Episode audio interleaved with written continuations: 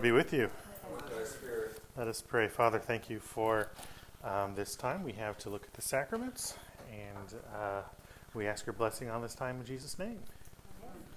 All right. Well, yeah. Apologies for the uh, room change, everybody. Um, hope hope we all have our uh, our catechism little booklet. So we'll start with um, on page six. This is probably our last day doing the uh, the sacraments section. So let's see. Okay, page six. Page six. How many sacraments has Christ ordained in his church? Two only baptism and the Lord's Supper that are generally necessary to salvation. What do you mean when you speak of a sacrament? I mean an outward and visible sign authorized by Christ of an inward and spiritual grace given unto us, a way and means whereby we both receive the spiritual grace and are also given a pledge to assure us of this receiving. How many parts are there to a sacrament? Two, the outward and visible sign, and the inward and spiritual grace. What is the outward and visible sign in baptism? Water, in which the person is baptized in the name of the Father, and of the Son, and of the Holy Spirit. What is the inward and spiritual grace? It is being born again of the Holy Spirit and made a child of God by adoption and grace. That is, it is a dying to sin and a new birth unto righteousness. What is required of persons to be baptized? Two things repentance, which is a turning away from sin, and faith, which is steadfastly believing the promise of God concerning Jesus Christ proclaimed in the gospel and the sacraments. Why are infants baptized when it is clear they cannot consciously engage in repentance and faith? They are baptized on the basis of their promises made on their behalf by their godparents and in anticipation of their sure acceptance of these same promises when they reach maturity. Why was the sacrament of the Lord's Supper ordained by Christ? For the continual remembering of the sacrifice and of the death of Christ and the benefits we receive from this sacrifice. What is the outward and visible part of the Lord's Supper? Bread and wine which the Lord commanded to be received. What is the inward and spiritual part which is signified by the outward? The body and blood of Christ, which are really and truly received by the faithful in the Lord's Supper. What are the benefits received by the faithful by partaking? The strengthening and refreshing of our souls by the body and blood of Christ, even as our bodies are strengthened and refreshed by the bread and wine. What is required of those who come to the Lord's Supper? They are to examine themselves to be sure that they, they repent of their sins, are steadfastly intending to lead a new life, have a living faith in God's mercy through Christ, thankfully remember his death, and are loving and charitable to everyone. Are there other sacraments? Other rites and institutions commonly called sacraments include confirmation, absolution, ordination, marriage, and the anointing of the sick these are sometimes called the sacraments of the church. How do these differ from the sacraments of the gospel? They are not commanded by Christ as necessary for salvation, but arise from the practice of the apostles and the early church, or are states of life blessed by God from creation. God clearly uses them as a means of grace. Okay, so it's these last two questions that we have left to go in our sacraments section, and then we'll move on to um, I think it's the last section, maybe the second to last section, uh, second to last section um, in our in our in our catechism. Um, so these two questions are not going to be found in a uh, more traditional fashion in your 28 prayer book. Um, they were something that the uh, bishop requested added to our diocesan one, um, and these were taken from the ACNA's um, very much expanded catechism. And they're they are for whatever it's worth um, those of you who have looked into that, they're in the middle of a major review, uh, revision of it. I don't even know what that means, but um, well, I mean, it's yeah, it's already yeah, it's it, well, there's yeah, there's well over 300 questions, and um, but I'm and, and I my understanding is that in the revision there's actually a few more questions. So I don't know. We'll see what that looks like when it comes. It's a good resource, but um, it's, uh, it's it's a bit bigger than we would do for kind of more traditional catechesis. Oh, so um, other rites and institutions commonly called sacraments. So one of the one of the the um, debates that happens at the time of the Reformation is over the number of the sacraments. Um, we don't really find the number seven kind of settled upon until oh, middle to late Middle Ages. Um, what we did have is different theologians would have different lists of what they what, what they how they were going to enumerate the sacraments, and eventually in the Western Church um, before the Reformation it kind of settles on seven, and um, the Eastern Church never really puts a number on it. Um, but at the time of the Reformation, the the reformers like okay, is is this a right is this a right enumeration? Is this is this the right way to go? how are we defining the concept of sacrament? And so the, the reformers give us a very narrow um, definition of sacrament. And so that's all the way back on the previous page, on page seven, where we say um, an outward, I mean, an outward and visible sign authorized by Christ of an inward and spiritual grace given unto us, and a way and means whereby we both receive the grace, spiritual grace, and are given a pledge to assure us of this receiving. And then we have those two you know, the outward and visible sign and the inward and spiritual grace, the two parts. So the, the, the big thing that is different um, for the reformers is that authorized by Christ part. And the reformers want to emphasize what is, um, as we say later on, generally um, necessary to salvation, as we said in that very first question, in, um, that, that this is uh, this is, this is, these are the things that are related directly to our salvation. These are things that are going to be universal for all Christians. These are things that are going to be commanded by Christ. So when we look at these other ones, we don't see that they're, they're bad things at all. They're actually good things. We have all these rites in our prayer book in one way or the other.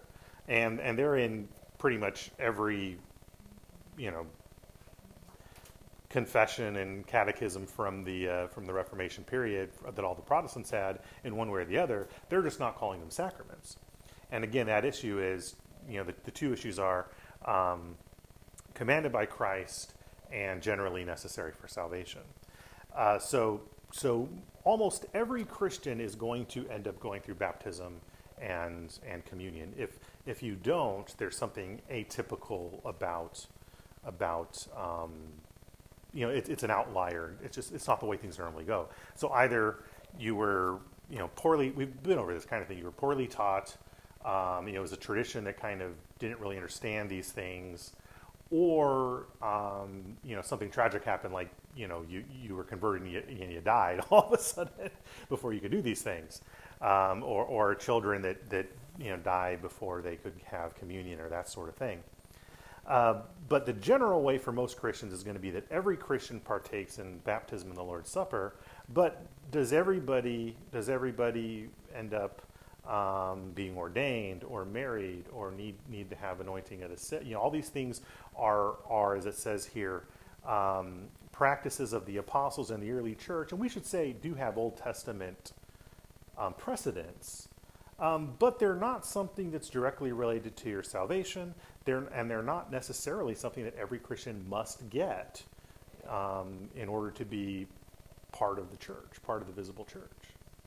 So that, that's, the, that's the real big difference. But what we do see is that um, in our circles, in, in, the Anglican circles, as um, in the 19th century, there's this movement in part of the church to recover um, our identity in the universal church, the undivided church, the church fathers, um, even the medieval church, and less in just being the chaplains of the Church of England, you know, the chaplains to the state um, uh, for, for, for, folks in England anyway.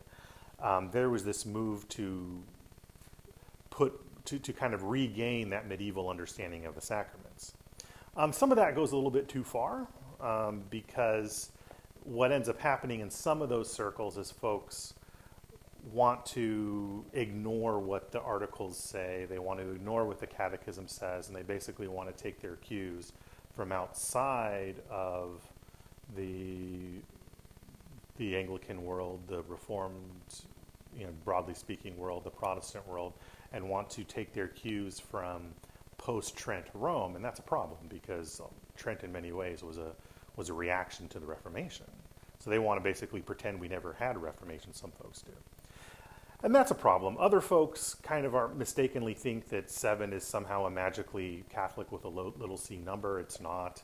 Um, it's, it's a late development. It's not a universal development.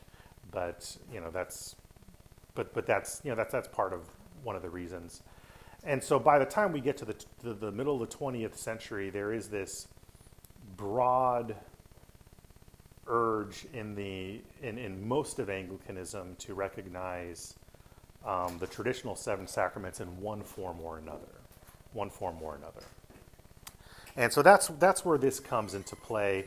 And the way the, the way the 1979 prayer book did things is they made a differentiation between the sacraments of the church and the sacraments of the gospel. You'll find other people talk about the difference between the dominical sacraments or the sacraments commanded by the Lord Himself and the um, the other sacraments, that sort of thing.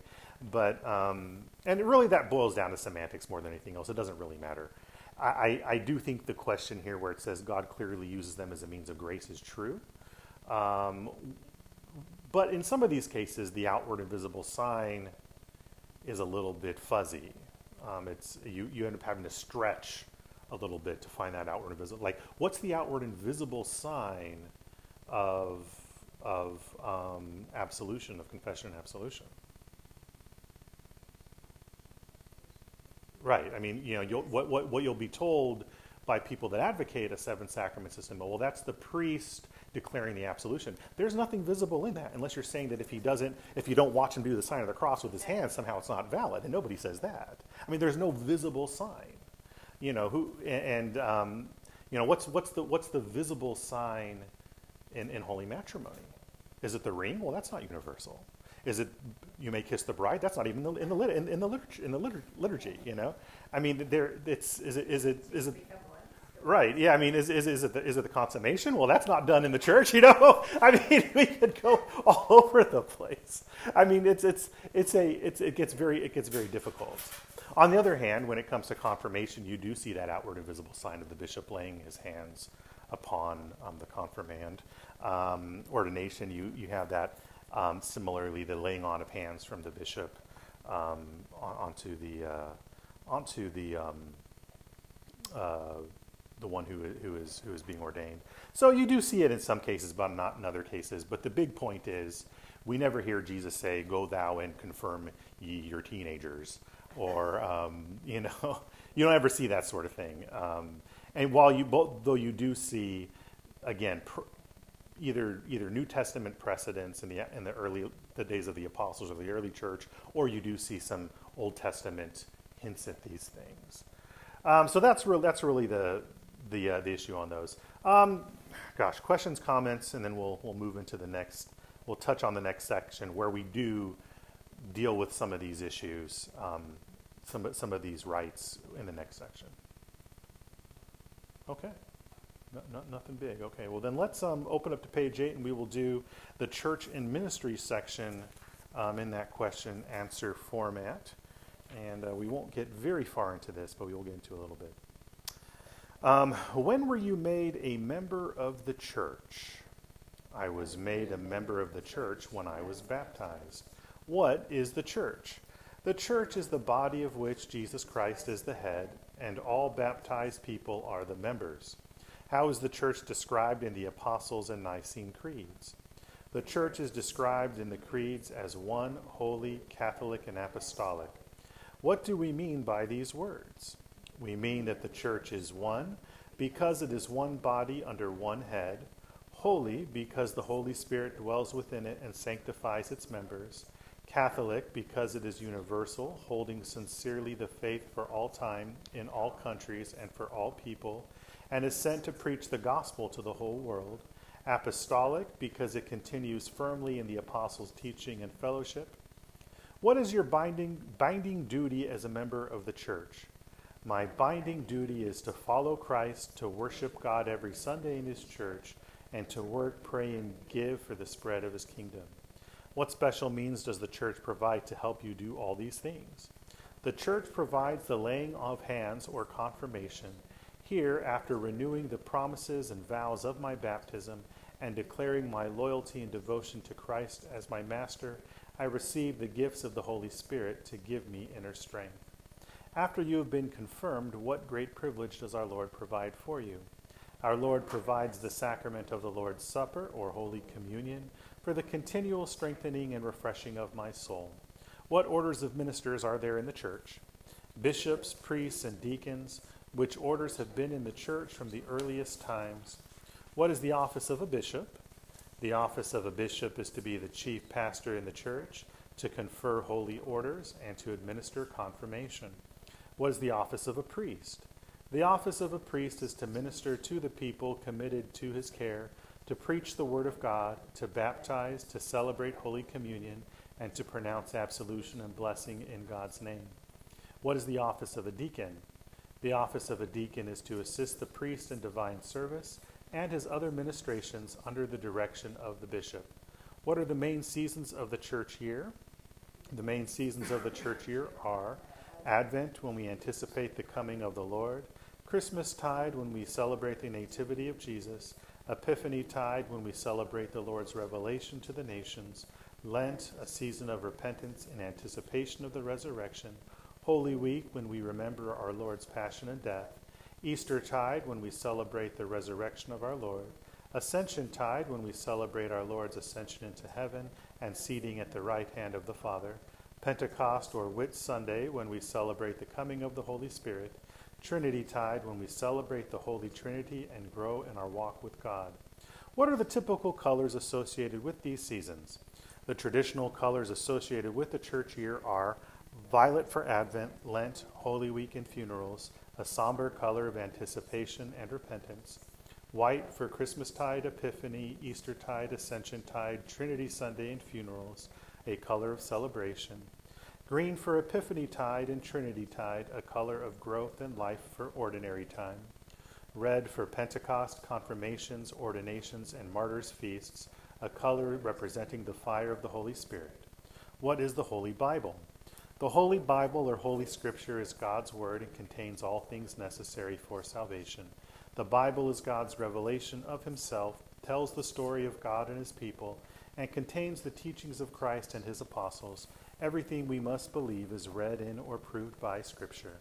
How many books are there in the Bible? The Bible includes the 39 books of the Hebrew Old Testament and the 27 books of the Greek New Testament. These are the 66 canonical books of whose authority was never any doubt in the church. Okay, a um, lot of stuff in here, and um, a bunch of that stuff towards the end was things that the bishop wanted added specifically. Um, so we kind of, he and I together, kind of, kind of put that together. Um, so let's go back to the beginning, though. When were you made a member of the church? I was made a member of the church when I was baptized. So we talked about this quite a bit, right? I mean, that's that's really what um, baptism is mostly about: is becoming a, a, visible member of the church. That's why it's tied to our salvation. That's why we can um, look at our baptism as God's promise to us, and that's why, as we've talked about extensively over the last few weeks, um, we call um, baptized folks who have drifted or walked away to repentance rather than to salvation. Um, because we do recognize God's promise there that that person, as a baptized member of the church, or a baptized person, is a member of the visible church. Um, I don't know. Any any further thoughts on that? We've kind of beat that topic to death over over the last few weeks. So are we pretty good on that? Okay. And if not, that's okay. Okay, great. Um, what is the church? The church is, a, is the body of which Jesus Christ is the head, and all baptized people are the members. That's a very interesting definition. I like it. Um, we really have, within our, our prayer book tradition, two um, definitions of the church. So this is the um, this is the definition from um, the Catechism and from um, yeah, and this is this is really the the definition from the Office of Instruction that is that is new for the 28, and that becomes this, you know, our, our catechism that we've adopted. Um, and, and, it's and it's a bit of a paraphrase from something we read in the 39 Articles of Religion, and I really like this a lot. This is Article number 19, which is uh, of the Church, and we'll talk about this probably, oh gosh, depending how fast we go through the Articles of Religion. It could be in three weeks, it could be in three years um, in our Sunday school. We'll see. That's pro- that probably depends more on me than y'all. So sorry about that. Uh, but this is Article 19 of the church. This is this is really good stuff. I love this. The visible church of Christ is a congregation of faithful men, and parenthetically that includes women, right? Uh, con- uh, so the visible church of Christ is a con- congregation of faithful men in the which the pure word of God is preached. So the pure word of God is preached, and the sacraments be duly ministered according to Christ's ordinance. In, in all those things that, if necessary, are requisite to the same. Um, so that's the basic definition our article of religion gives us. So where the word of God is preached and the sacraments are administered. And so that's why we can we can kind of summarize that as saying it's the body which Jesus Christ is the head and the baptized people are the members. How do we know that Jesus is the head? Well, it's because we're preaching his word and we're administering the sacraments in the way he told us to, right? Um, otherwise, we may say he's the head, but we're not acting like he's the head. And of course, this also speaks in this question um, to to the invisible church, which is something that we we um, we ultimately don't know who's on the, on those lists. That's something only God knows, and that's okay. It's not something we need to worry about because that is something within God's purview, not ours. But um, yeah, Jesus is the head of all those who are members of the invisible church. And again, the big difference between that is just, um, yeah, the uh, you know you can see the visible church. It's where we meet. It's you know word is preached, sacraments administered, and all those that are members thereof because they've been baptized. Invisible church are the elect, the number of whom only God knows. Um, and again, that's okay. We don't we don't need to know that. We don't need to worry about that. Um, the way that's phrased in the um, in the old in the in the traditional language is pretty much the same. The church is the body of which Jesus Christ is the head, and all baptized people are the members. So nothing nothing weird gets lost in translation there. Um, so any, any, any, any questions about that issue, um, about, about that def- defining of the church? Okay. Yeah, that, this part's all pretty, pretty straightforward. Um, how the church in the creeds is, or how's the church described in the Apostles and Nicene creeds? Remember, these are the two creeds we use uh, most especially in the worship of the church. Um, the third creed, the Athanasian Creed, doesn't unfortunately make it into the American context until um, until uh, much later. Um, it gets it gets expunged back in the early days. Um, but we, we have yeah the church is described with these words: one holy, Catholic, and apostolic. Um, if you look at the way that the creed is is the Nicene Creed is rendered in the in our 28 prayer book.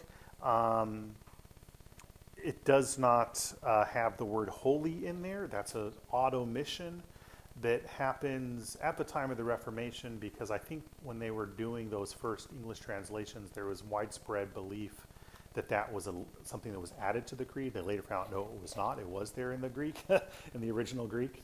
Um, part part of this goes back to a lot of that learning had been lost during the Middle Ages in the Western Church, and so it's just now being discovered at the time of the Reformation. Um, because once something gets put in here, it doesn't get changed very often. It never makes it back into our traditional language one, unfortunately. Um, it, but it but it often is inserted anyway. Um, our music doesn't have it, but but we do say it in the Apostles' Creed anyway. The Holy is in the Apostles' Creed, so we're okay with that. Uh, so it, it doesn't it doesn't invalidate anything.